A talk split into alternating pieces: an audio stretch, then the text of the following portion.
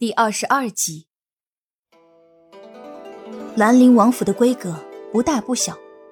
当初高长恭打败突厥士兵，收复了西北失地，孝昭帝高演为了嘉奖他，曾提出要为他扩建王府，但是被高长恭婉言谢绝。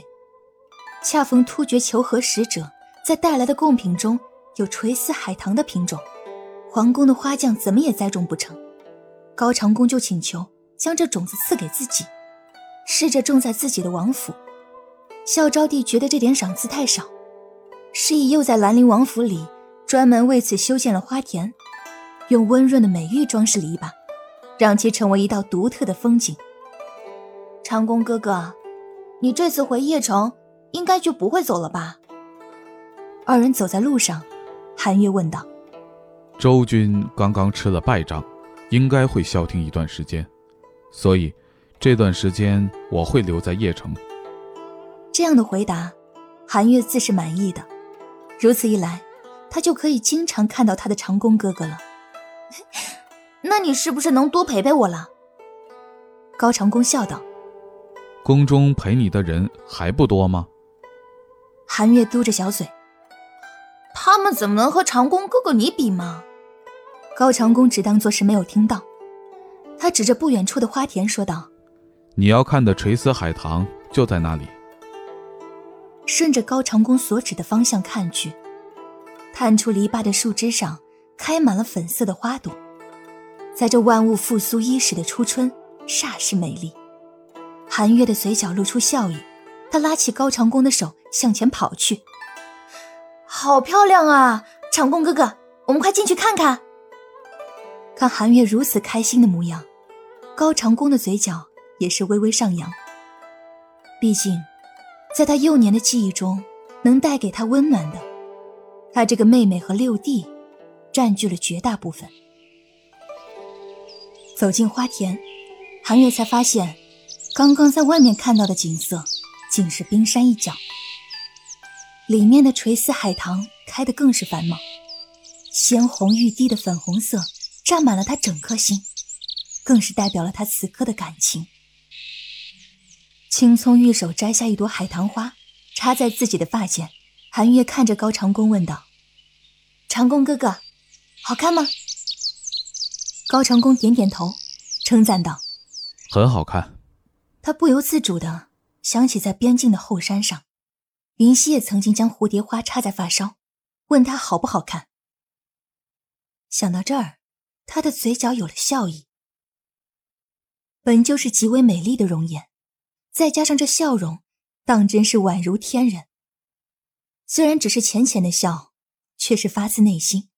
韩月从来没有见过高长恭如此的笑颜。他一直都知道长恭哥哥生的美丽异常，即便是从小到大看了无数次，但是这一次却是不由得看呆了。韩月，发什么呆呢？高长恭见韩月愣在那里。出声提醒道：“我就是觉得这里太美了，一不小心入了迷。”韩月随意走到一棵海棠树下，用手抚摸着枝干上的海棠花，略显心虚的说道：“要是喜欢的话，我命人送几株到你的映月阁去，如何？”高长恭见韩月很是喜欢垂丝海棠，就提议道：“韩月摇了摇头。”宫里最好的花匠都种植不了，我怎么能行呢？这花这么美，还是不要让它枯萎的好。若是我哪天想看这花了，我就到长工哥哥你的府上来，不就可以了吗？这也是和高长恭多接触的一个好机会。好，若是我不在府中，让楚风带着你即可。谢谢长工哥哥。得到应允的韩月心中很是高兴。步调也比平时快了些，如同所有电视剧里的情节一般，在不小心踩到一颗石子之后，韩月惊呼了一声，身子就向后倒去。高长恭眼疾手快，左手拉住韩月的手臂，一个转身，右手及时揽住了韩月的腰。到底是十几岁的年纪，靠在高长恭的臂膀上，韩月的脸上浮现了一丝红晕。看着高长恭近在咫尺的脸庞，注视着他深邃的眼眸，他好似能听到自己的心跳声。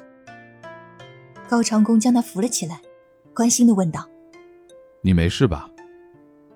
那眼眸仿佛要将他吸进去一般，他低下头，不敢再看高长恭的眼睛，摇摇头，双手握在一起：“没事。”小女生的娇态尽显无疑。汪的一声，打破了两人之间的气氛。二人同时向花田的门口看去，只见一只肥嘟嘟的小黄狗正在冲着他们叫唤，而在小黄狗的身后，一个身着蓝色罗烟裙的女子正以一种奇怪的姿势蹲在那里。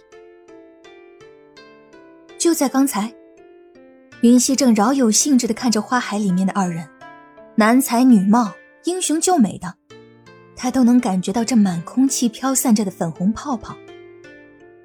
虽然看不清楚那寒月公主的模样，但就这华丽的衣饰来看，肯定不差。这一个是王爷，一个是公主，倒也是相配的很。他们俩要是结婚了，那前来送礼的人一定是多到数不过来，那些礼品也一定价值不菲。以他和高长恭的关系，拿个几样东西肯定是没问题的。就在他想着那些珠宝项链的时候，大黄突然叫了一声。云溪看着脚边，只见大黄正摇着尾巴看着他。大黄，你怎么跟过来了？快回去！一般来说，对于云溪的话，大黄都是听的。可是这次，大黄非但没有听，还直接从树后跑了出去。云溪见状，立刻就要去抓大黄。这么关键的时候，可不能让这小家伙坏了他发财的好事。但是天不随人愿，小家伙最近速度提升了不少。云溪伸手去抓，没抓着不说，他因为重力不稳，一个不小心，就以一个双手着地的姿势，出现在了高长恭和韩月的面前。对此，小环则是在心底。给了大黄一个大大的拇指，大黄真是干得太棒了。晚饭的时候，一定要给大黄加个大鸡腿。云溪从地上起来，看见两双眼睛同时盯着自己，再想想自己出场的方式，顿时觉得十分尴尬。好奇心果然能害死猫，刚才还担心小环打扰他俩，结果自己就以这种猝不及防的方式出现在他们的面前。真是连他自己都没想到。小姐，你没事吧？小环也从树背后走了出来，看见云溪的手脏了，就帮她擦擦。此时，高长恭和韩月二人已经朝他们走了过来。在听到小环的称呼之后，韩月一脸疑惑的看向高长恭：“小姐，长恭哥哥，这位是？”还不等高长恭回答。云溪就说道：“啊，我姓郑，明小姐，所以他们才会小姐小姐的那样叫我。公主，您千万别误会。”小环听到云溪的话，很不满意。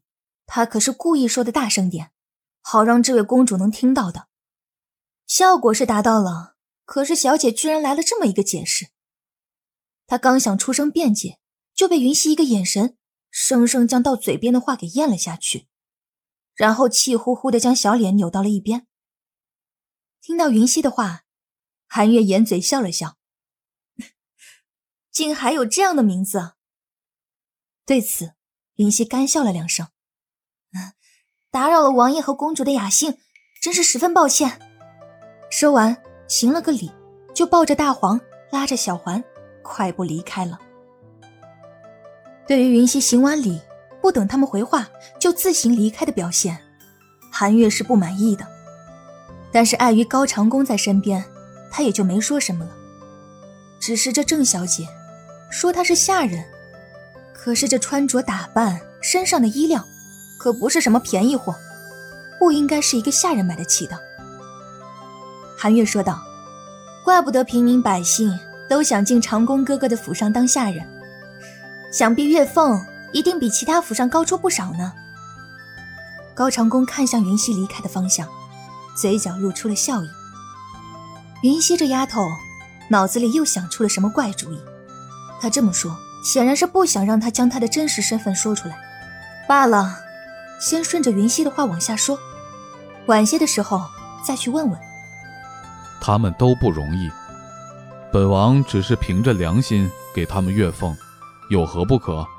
听到这话，韩月以为高长恭是对于他的话有些不高兴，立刻说道：“我只是觉得长工哥哥对他们太好了。本王常年在军中，和普通士兵打交道，知道他们的不容易。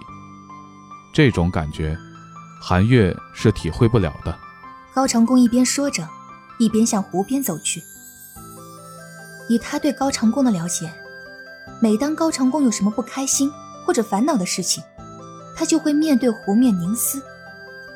难不成刚才他的那句话，惹得长工哥哥不开心了？韩月走到高长恭身边，小心翼翼地说道：“长工哥哥，我不是有意打听你府内的事情的，你别生气了好吗？”高长恭看向韩月，笑了：“没有，本王怎么会生你的气？”他不过是在想云溪刚才的话的含义而已，却没想到让自己的妹妹给误会了。看他一脸委屈的模样，倒是让高长恭有些不好意思起来。还想去哪里？本王陪你去。”高长恭说道。韩月见高长恭非但没有生气，反而主动提出陪他走走。当下心中的失落就全然消散，他指着不远处的凉亭：“好呀，我想去那里。”高长恭点头：“我们过去吧。”到了晚膳的时间，因为寒月公主的到来，所以云溪没有和高长恭一起，而是独自在篱落小院内自己吃。房间内，云溪和小环坐在一起，对着满满一桌子的菜，吃得正香。小环见云溪正津津有味的吃着一个鸡腿，就偷偷将碗里的一块肉夹起来，准备给蹲坐在边上可怜巴巴的看着他和小姐的大黄。小环，你在干什么？乖乖的把肉放下。云溪边啃着鸡腿一边说道。小环看了一眼云溪，只得把肉放在一边。小姐，你看大黄多可怜呐。一直眼巴巴的看着我们，要不就给他吃一块吧。云溪放下手中的鸡腿，对着大黄喊道：“大黄，你过来。”大黄一听到云溪的声音，立马起身，屁颠屁颠的走到云溪的脚边。云溪拍了拍在他和小黄二人中间的凳子，大黄一下子就跳了上去。小姐，你看，大黄有进步啊，都能跳上椅子了。小环说道。你别给他说好话。下午的时候怎么就没看见他这么听话？云溪指着大黄的鼻子说道：“是不是知道错了？”大黄呜呜的叫了两声，下回还出不出来捣乱了？大黄趴在凳子上，直接将头埋在自己的前腿上。云溪被大黄这模样弄得甚是无奈。我才说你几句啊，就会装无辜、装可怜了？这都谁教你的？话是这么说，但大黄到底是云溪的心头宝，还是忍不住的摸了摸他的头。小环见状，立马说道：“小姐，你看大黄都知道错了，你就别生他的气了。再说了，大黄这么通灵性，说不准他是觉得王爷不想陪着寒月公主，特意打扰他们两个的呢。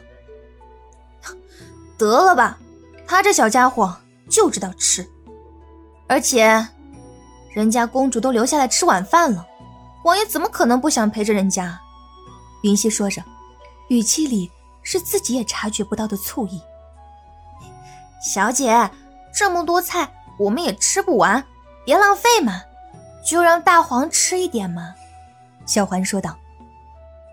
云溪也只是对大黄稍作惩罚，若真是饿着大黄，他肯定舍不得。好了好了，别委屈了，让你小环姐姐给你加点东西吃，不然啊，小环肯定要在他耳边唠叨个没完。小环听云溪这么说道，立马给大黄加了个鸡腿、大骨头、肉块等等一系列的硬菜。大黄跳下凳子，跑到自己的碗边，开心的吃了起来。小环吃两口，看一下，时不时的还摸一下大黄的头。云溪在一旁感叹：“这么宠下去，只怕大黄马上就要认小环做主人了。”晚饭过后，云溪在自己的小院里散步。这以往都是和高长恭一起，突然没了他的陪伴，还真是有点不习惯。大黄在云溪的脚边蹭了蹭，云溪将大黄抱起。怎么啦？想出去玩啊？今天可不行，有贵客在。等公主走了，我就带你出去找王爷，好不好？云溪，你是要找本王吗？